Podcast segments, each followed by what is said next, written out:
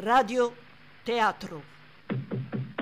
Cronache da Drupo Puglie. Ed eccoci qui per il nostro appuntamento infrasettimanale, cari teatro radioamatori. Protagonista la nostra Anruschia e Janek, la sua magica pianta ammaestrata. Grazie, grazie. Veramente abbiamo un nome d'arte. Un altro? Sicura di poter controllare un'altra personalità, Jadroshka? Se lei cominciasse a chiamarmi sempre con lo stesso nome, sarebbe d'aiuto. Ma è una cosa affettuosa, Jadrushka, e poi così russa. Non si sente vicina alla Russia? Guardi che nessuno ha ancora capito dove siamo. E visto che era stato lanciato il quiz dove si trova Dropopoglie, il montepremi sta aumentando. Con tutti questi premi rimasti impremiabili, alla fine verrò premiata io, non le pare? Ci annunci. Certo. Diamo il benvenuto al duo comico... Ma com'è che vi chiamate? Le tre sorelle, e non siamo un duo comico, facciamo un genere contemporaneo, il teatro e circo, o circo teatro, eh, se preferisce. Le tre sorelle? Ah, Molto russo.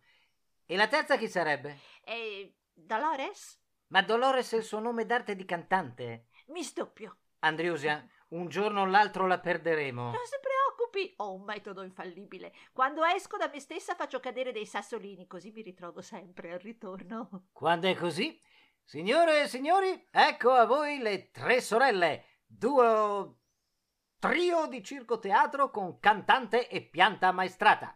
A Mosca! A Mosca! A Mosca! Ah, la famosa battuta del dramma. Ecco perché, cari amatori, questo genere si chiama circo teatro o teatro circo.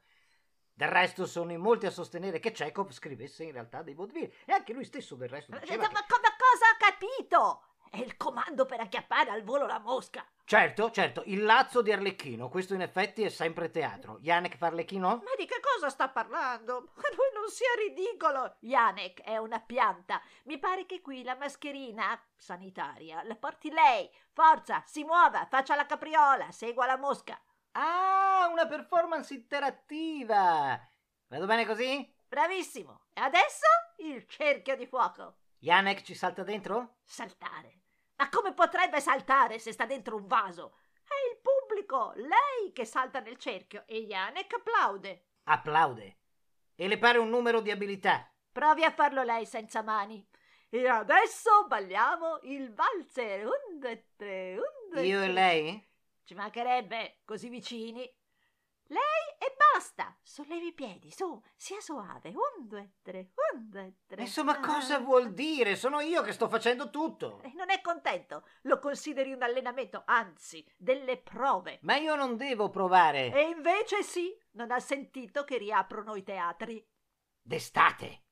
Una volta d'estate non chiudevano. Lasci perdere, non divaghi. Secondo lei, lì dentro, ora, chi ci farà spettacolo? Non lo so. Gli attori.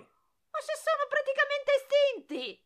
E quei pochi che rimangono non potrebbero mai farlo, perché c'è il divieto di sputacchio e per gli attori lo sputacchio, si sa, è vitale.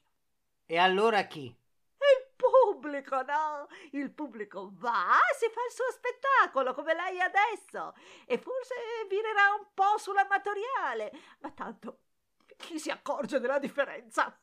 Perché c'è una differenza? Eh, Vede? Lei, con la radio, può rimediare sette giornate contributive in un anno. Non saprei.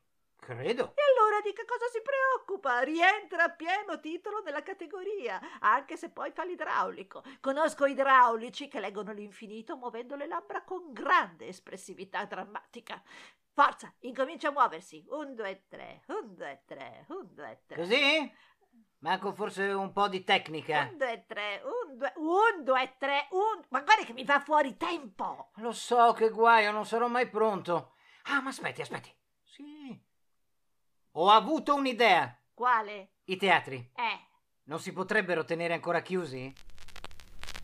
sigla!